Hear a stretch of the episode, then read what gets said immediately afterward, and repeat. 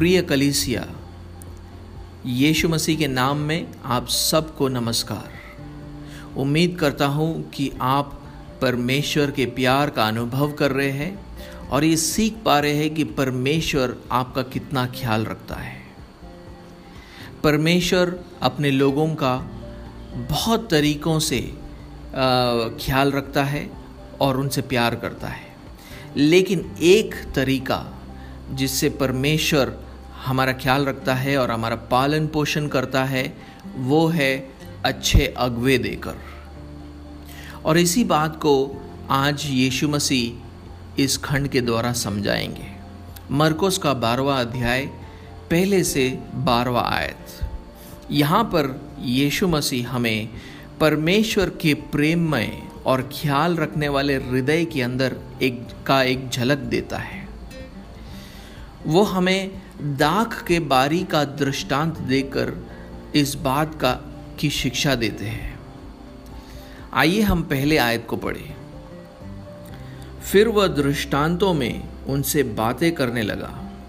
किसी मनुष्य ने दाग की बारी लगाई और उसके चारों ओर बाड़ा बांधा और रस का कुंड खोदा और गुम्मट बनाया और किसानों को उसका ठेका देकर परदेश चला गया। ये दृष्टांत जो है, हमें पुराने नियम के एक और उपमा का याद दिलाती होगी। यहूदी लोग जो है, इस उपमा से काफ़ी अच्छी तरीके से वाकिफ थे। हम इस उपमा को पाते हैं यशया के पाँचवें अध्याय और पहले दो आयतों में। आइए हम उसको पढ़े। यशया पांचवा अध्याय और पहले दो आयत। अब मैं अपने प्रिय के लिए और उसकी दाग की बारी के विषय में गीत गाऊँगा। एक अति उपजाऊ टिले पर मेरे प्रिय की एक दाग की बारी थी। उसने उसकी मिट्टी खोदी और उसके पत्थर बीन कर उसमें उत्तम जाति की एक दाखलता लगाई। उसके बीच में उसने एक गुम्मट बनाया और दाख रस के लिए एक कुंड भी खोदा। तब उसने दाख की आशा की, परंतु उसमें निकम्मी दाखें ही लगी। यहाँ पर आप देखते हो कि यीशु मसीह के दृष्टांत और इस उपमा में काफ़ी समानताएँ हैं। दोनों कहानियों में हम देखते हैं कि दाग की बारी का मालिक गुम्मट बनाता है। गुम्मट इसलिए बनाया जाता है ताकि बारी को दुश्मनों से बचाया जाए। लेकिन उसको एक भंडार ग्रह के तरीके से भी इस्तेमाल किया जाता था। और दोनों कहानियों में जो मालिक है, वो रस का कुंड भी खोदता है। ये दाख रस को इकट्ठा करने का एक जगह था। यीशु मसीह के दृष्टांत में हम ये भी पढ़ते हैं कि इस मालिक ने बारी के चारों ओर बाड़ा बांधा। यशया में भी हम देखते हैं कि बाड़ा बांधा, लेकिन वो हम पढ़ते हैं पाँचवें आयत में। पढ़ के देखिए यशया पांचवा अध्याय, पांचवा आयत। अब मैं तुमको बताता हूँ कि अपनी दाग की बारी में से क्या करूँगा। मैं उसके कांटे वाले बाड़े को उखाड़ दूँगा कि वह चट की जाए, और उसकी दीवार को ढा दूँगा कि वह रौंदी जाए। तो यहाँ पर भी बाड़ा लगाया गया था, दीवार बनाया गया था ताकि उसकी सुरक्षा हो। लेकिन एक ही फ़र्क है इन दोनों कहानियों में। यीशु मसीह बोलता है कि दाग की बारी का मालिक किसानों को बारी का ठेका देकर परदेश चला गया। तो ये दृष्टांत के पात्र कौन है? कौन है बारी का मालिक? कौन है बारी? और किसान कौन है? इसके उत्तर हमें शायद यशया के पाँचवें अध्याय में ही सातवें आय, आयत के पहले आयत में मिलेगा। पांचवा अध्याय, सातवें आयत का पहला भाग। क्योंकि सेनाओं के यहोवा की दाग की बारी तो इज़राइल का घराना है। तो मालिक जो है, वो सेनाओं का यहोवा है। कहने का मतलब है, बारी का मालिक परमेश्वर है। और जो दाग की बारी है, वो इज़राइल है या परमेश्वर के लोग हैं। यीशु मसीह के दृष्टांत में जो खलनायक है, वो किसान है। यीशु मसीह वहाँ पर सिखाता है कि इस दृष्टांत में कि इज़राइल के धार्मिक अगुए यानी प्रधान याजक, शास्त्री लोग, पुरनीय वहाँ पर आकर यीशु से बात कर रहे थे। ये दृष्टांत से बिल्कुल पहले। मरकोस का ग्यारहवा अध्याय और सत्ताईसवा आयत वहाँ पर बताता है कि ये लोग आकर यीशु से बात कर रहे थे। और मरकस के बारहवें अध्याय और बारहवें आयत में ये लिखा है कि इन धार्मिक अगुओं ने समझ लिया था कि यीशु मसीह ने ये दृष्टांत उनके विरोध में कहा था। तो इसका मतलब है ये दृष्टांत के अंदर के जो खलनायक है, जो किसान है, वो इज़राइल के धार्मिक अगुए हैं। और ये दृष्टांत इस बात को दिखाता है कि बारी का मालिक उस बारी से कितना प्यार करता है, उसका कितना ख्याल रखता है। बारी को सुरक्षित रखने के लिए वो बाड़ा बांधता है, उसके अंदर एक गुम्मट बनाता है।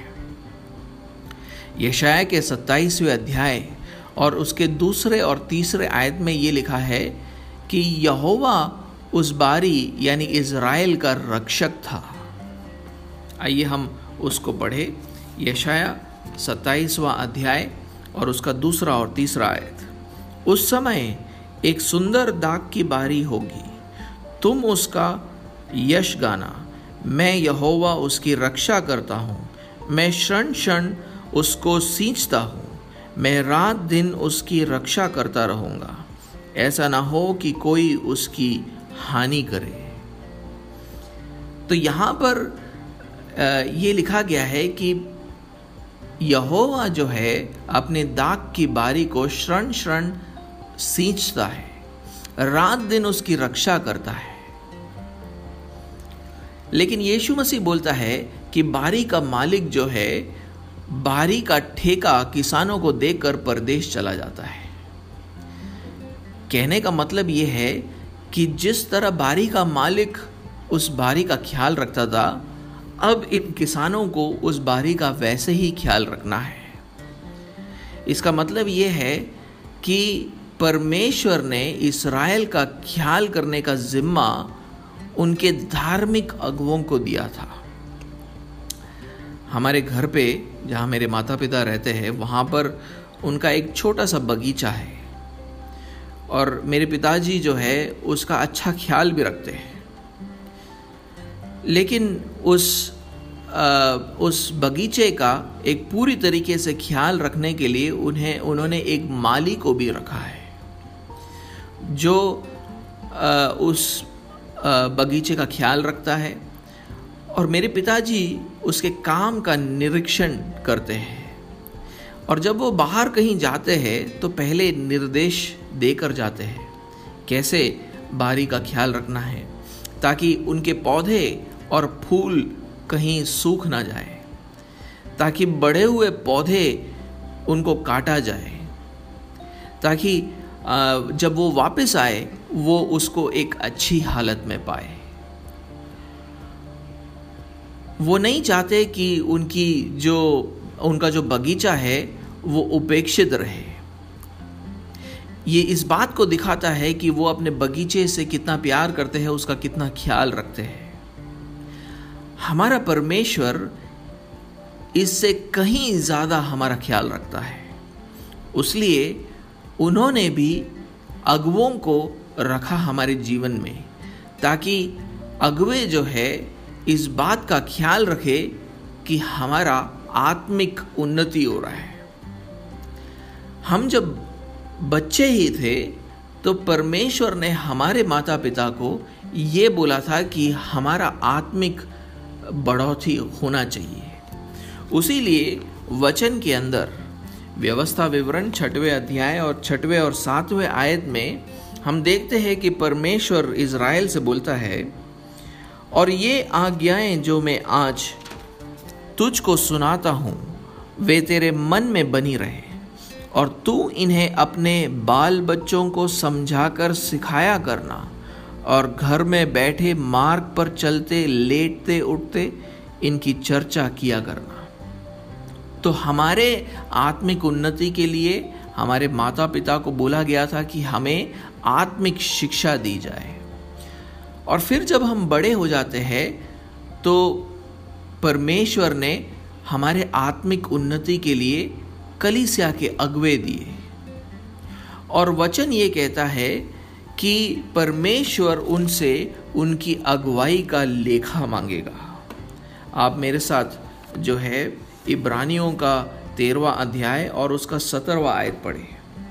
अपने अगुओं की आज्ञा मानो और उनके अधीन रहो।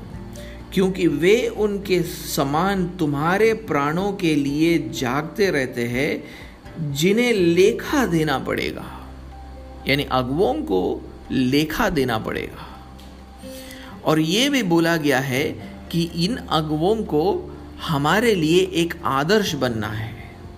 पहला पत्रस और उसके तीसरे आयत में ये लिखा गया है, जो लोग तुम्हें सौंपे गए हैं उन पर अधिकार न जताओ, वरन झुंड के लिए आदर्श बनो। अब हम वापस चलेंगे उस दृष्टांत की तरफ़, मरकोस बारवा अध्याय और उसके दूसरे और पाँचवें आयत तक। फिर फल के मौसम में उसने किसानों के पास एक दास को भेजा कि किसानों से दाग की बारी के फलों का भाग ले। पर उन्होंने उसे पकड़कर पीटा और छूछे हाथ लौटा दिया। फिर उसने एक और दास को उनके पास भेजा। उन्होंने उसका फिर सिर फोड़ डाला और उसका अपमान किया। फिर उसने एक और को भेजा। उन्होंने उसे मार डाला। तब उसने और बहुतों को भेजा। उनमें से उन्होंने कुछ को पीटा और कुछ को मार डाला। अगर परमेश्वर हमारा ख्याल रखता है तो उसका हक भी बनता है कि वो हमारे जीवनों से आत्मिक फल की उम्मीद रखे। और उसी लिए दूसरे आयत में दृष्टांत बड़े स्पष्ट तरीके से बोलता है कि बारी के मालिक ने सेवक को इसलिए भेजा ताकि दाग की बारी के फलों का एक भाग उसे मिले। और इसी चीज़ को यशाया सताइसवें अध्याय में बोलता है। यशा यशाया के सताइसवें अध्याय में वो लिखता है कि परमेश्वर ने शरण शरण उसे सींचा, उसकी सुरक्षा की दिन रात ताकि दाग की बारी जो है फल को उत्पन्न करे। यशया सत्ताईसवा अध्याय छठवा भविष्य में याकूब जड़ पकड़ेगा और इज़राइल फूले फलेगा। और उसके फलों से जगत भर जाएगा। लेकिन आप जब इज़राइल के इतिहास को देखते हो तो आप देखते हो कि जो धार्मिक अगवे हैं, उन्होंने इज़राइल का ख्याल रखने के बदले उन्होंने उसको खा लिया। उसी यशाया के तीसरे अध्याय और उसके चौदहवें आयत में परमेश्वर इज़राइल के अगुओं को उनके स्थिति के लिए जिम्मेदार ठहराता है। आप मेरे साथ पढ़े यशाया का तीसरा अध्याय और चौदवा आयत। यहोवा अपनी प्रजा के वृद्ध और हाकिमों के साथ यह विवाद करता है। तुम्ही ने बारी की दाख खा डाली है और दीन लोगों का धन लूट कर तुमने अपने घरों में रखा है। और उसी लिए परमेश्वर जो है अपने दासों को उनके पास भेजता रहता है। ये दास कौन है? ये दास है परमेश्वर के भविष्य वक्ता परमेश्वर ने भविष्यवक्ताओं को इज़राइल के अगुओं के पास भेजा ये बोलने के लिए कि परमेश्वर इज़राइल से फल की अपेक्षा करता है। और ये अगुओं को वो बोलना चाहते हैं, चाहते थे कि इज़राइल के फल के लिए वो जिम्मेदार है। अगर परमेश्वर को फल नहीं मिला इज़राइल से तो अगवे जिम्मेदार है इसके लिए। लेकिन मरकुस के बारहवें अध्याय और तीसरे आयत में यीशु मसीह कहता है कि परमेश्वर के दास को पीटा गया और उसके, उसको छूछे हाथ वापस लौटा दिया गया। लेकिन इसके बावजूद परमेश्वर के ऊपर कोई रोक नहीं लगा सकता है। वो दूसरे दासों को भेजता रहता है। चौथे आयत में लिखा है कि उसने एक और दास को उनके पास भेजा। लेकिन उसको भी उन्होंने मारा और पीटा। पाँचवें आयत में लिखा गया है कि एक और दास को भेजा।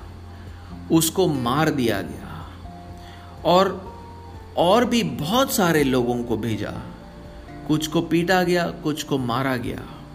और इज़राइल के अगुओं ने इसी तरह परमेश्वर के भविष्य वक्ताओं के साथ वो पेश आए। और यीशु मसीह इस व्यवहार के बारे में बहुत सारे जगहों पर बोलते हैं। लेकिन मत्ती के बाईसवें अध्याय, इकतीसवें आयत में वो शास्त्रियों से और फरीसियों से कहता है कि तुम भविष्यवक्ताओं के हथियारों के संतान हो। तो इस तरह इज़राइल के अगुओं ने परमेश्वर का जो हक था कि वो आत्मिक फल को पाए, उसको दूषित किया। और इसका इल्ज़ाम यीशु मसीह इज़राइल के अगुओं पर लगाता है। और यही चीज़ यीशु मसीह के समय में भी हो रहा था। उसीलिए वो इज़राइल के अगुओं को बोलता है कि तुम भविष्यवक्ताओं के हथियारों के संतान हो। लेकिन इन अगुओं ने परमेश्वर को आत्मिक फल पाने से कैसे रोका? कम से कम दो तरीकों से। पहले तो उन्होंने परमेश्वर के वचन को लेकर बेपरवाही दिखाई और दूसरा धर्म के नाम पर लोगों का शोषण किया।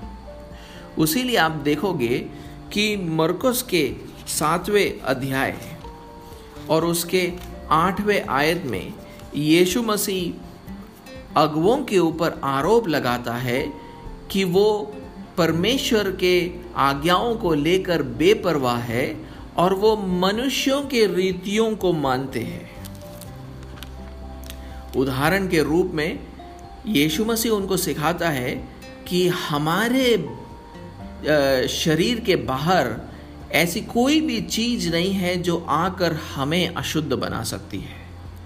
लेकिन इज़राइल के अगवे ये विश्वास करते थे कि अगर आपने खाने से पहले हाथ नहीं धोया तो हम अशुद्ध हो जाते हैं। ये जो है पवित्र शास्त्र की सीख नहीं थी। वो केवल मनुष्यों के रीतियों का पालन कर रहे थे। और इन चीज़ों को उन्होंने इज़राइल को भी सिखाया। इसका मतलब है कि वचन सिखाने के बदले उन्होंने लोगों को बेहुदा रीतियों को सिखाया, रीति रिवाज सिखाया। और वचन ना सिखाने के बदले रीति रिवाज सिखाकर उन्होंने उनके आत्मिक जीवन को खा लिया। उन्होंने सिर्फ़ उनके आत्मिक जीवन को ही ना खा लिया, लेकिन मंदिर के वस्तुओं पर अधिक दाम लगाकर उनको आर्थिक रीति से भी खा लिया। उसीलिए आप मरकोस के ग्यारहवें अध्याय, पंद्रहवें आयत में देखते हो कि यीशु मसीह मंदिर में जाकर सराफों के पेड़े और कबूतर बेचने वालों के चौकियों को उलट देते हैं। क्योंकि इज़राइल के अगवे उसमें से भी मुनाफा कमा रहे थे। और यही कारण था कि परमेश्वर ने अपने पुत्र यीशु मसीह को भेजा ताकि वो इन अगवों के विरोध में बात करे। और इन अगुओं का विरोध करें। उसीलिए हम बारहवें अध्याय, मरकोस के बारहवें अध्याय वापस चलेंगे दृष्टान में। छठवें आयत में लिखा है, वो बोलता है, यीशु मसीह बोलते हैं, अब एक ही रह गया था, जो उसका प्रिय पुत्र था। अंत में उसने उसे भी उनके पास यह सोचकर भेजा कि वे मेरे पुत्र का आदर करेंगे। भविष्यवक्ताओं को भेजने के बाद परमेश्वर के पास एक ही प्रतिनिधि बच जाता है। उनके उनके पास भेजने के लिए। और वो है उसका प्रिय पुत्र यीशु मसीह। इज़राइल से आत्मिक फल पाने के लिए परमेश्वर अपने पुत्र को भेजने के लिए तैयार हो जाता है। हम यहाँ पर ये, परमेश्वर के हृदय के बारे में दो चीज़ों को सीखते हैं। परमेश्वर चाहता है कि इज़राइल आत्मिक फल उत्पन्न करे। और इसके लिए वो अपने पुत्र यीशु मसीह का बलिदान देने के लिए भी तैयार है जब परमेश्वर यीशु मसीह को इज़राइल के अगुओं के पास भेज रहे थे, ये परमेश्वर की आखिरी विनती थी उनसे। उसने छठवें आयत के दूसरे भाग में लिखा है कि अंत में उसने उससे भी उनके पास भेजा। वो जो शब्द अंत का इस्तेमाल किया गया है, वो यूनानी भाषा में वो शब्द है एस्कटॉन, जिसका मतलब है अंत के दिन। इज़राइल के अगवे जो है, बहुत लंबे समय से परमेश्वर के हक को नकार रहे थे। लेकिन परमेश्वर उनके तरफ़ अनुग्रहकारी था। उन्होंने बार बार अपने सेवकों को, अपने दासों को उनके पास भेजा। ये बोलने के लिए कि उन्हें उनके लोगों से फल की अपेक्षा है। लेकिन अब जो है, अनुग्रह का समय खत्म होने जा रहा था इन लोगों के लिए। इसलिए उन्होंने अपने पुत्र यीशु मसीह को उनके पास भेजा। वो ये उम्मीद कर रहे थे कि वे मेरे पुत्र का आदर करेंगे। देखिए, परमेश्वर जो है, अपने लोगों के अगुओं से बहुत धीरज रखता है। लेकिन वो हमेशा के लिए उनके साथ धीरज नहीं रख सकता।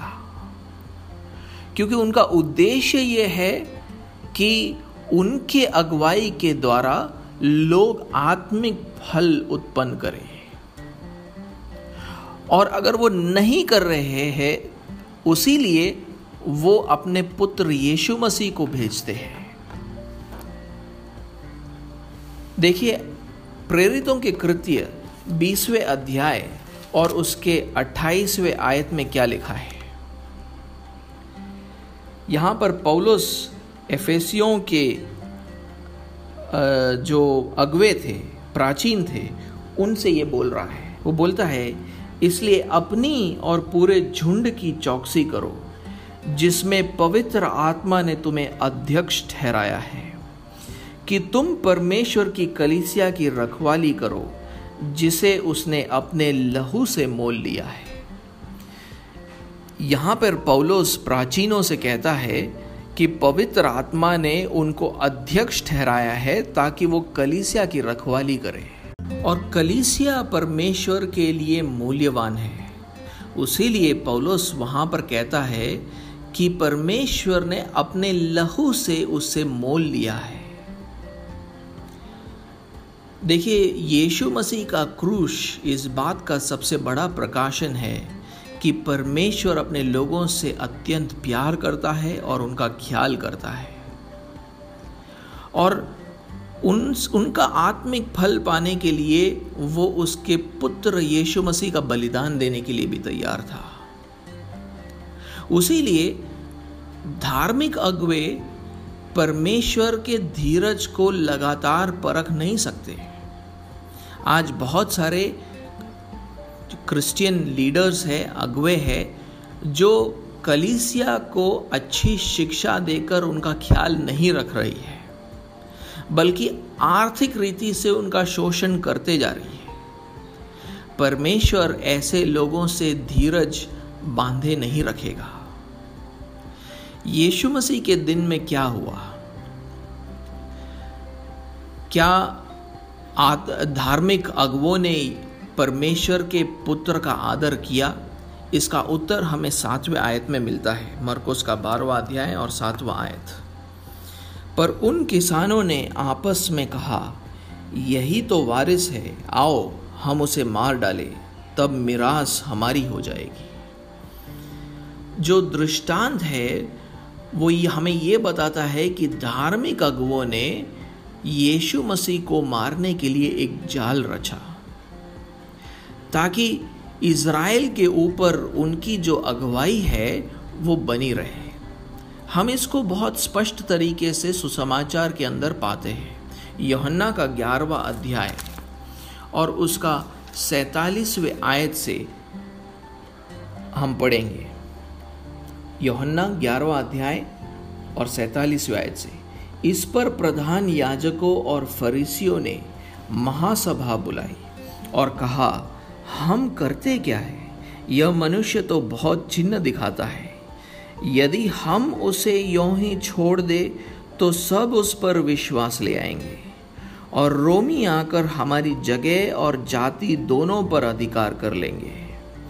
तब उनमें से कैफा नामक एक व्यक्ति ने जो उस पर, उस वर्ष का महायाजक था, उनसे कहा, तुम कुछ भी नहीं जानते और न यह समझते हो कि तुम्हारे लिए यह भला है कि हमारे लोगों के लिए एक मनुष्य मरे और सारी जाति नष्ट ना हो।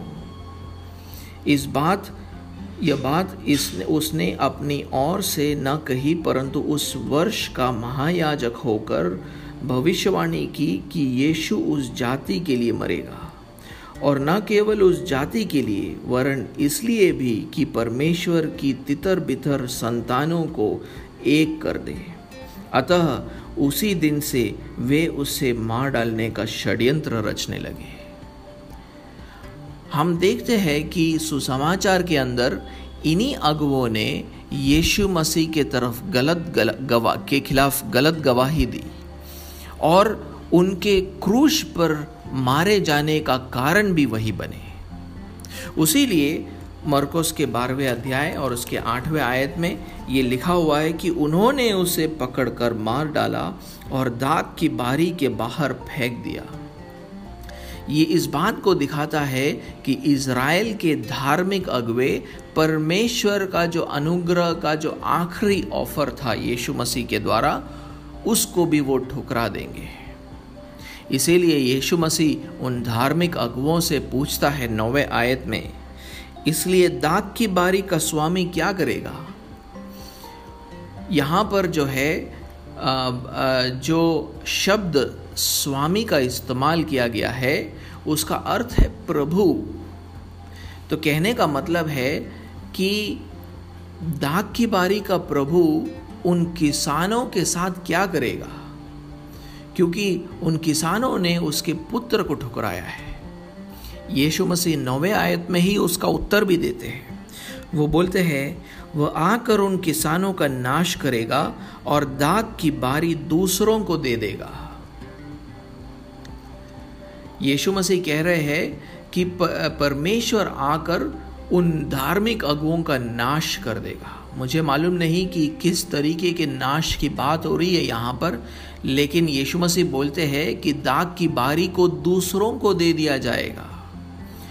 मत्ती के इक्कीसवें अध्याय और तैतालीसवें आयत में इसी दृष्टांत के बारे में कहते हुए यीशु मसीह बोलता है कि दाग की बारी ऐसे लोगों को दे दी जाएगी जो परमेश्वर के राज्य का फल लाएँगे। मत्ती के सुसमाचार में राज्य का फल का मतलब है पश्चाताप या मन फिराव और विश्वास का फल।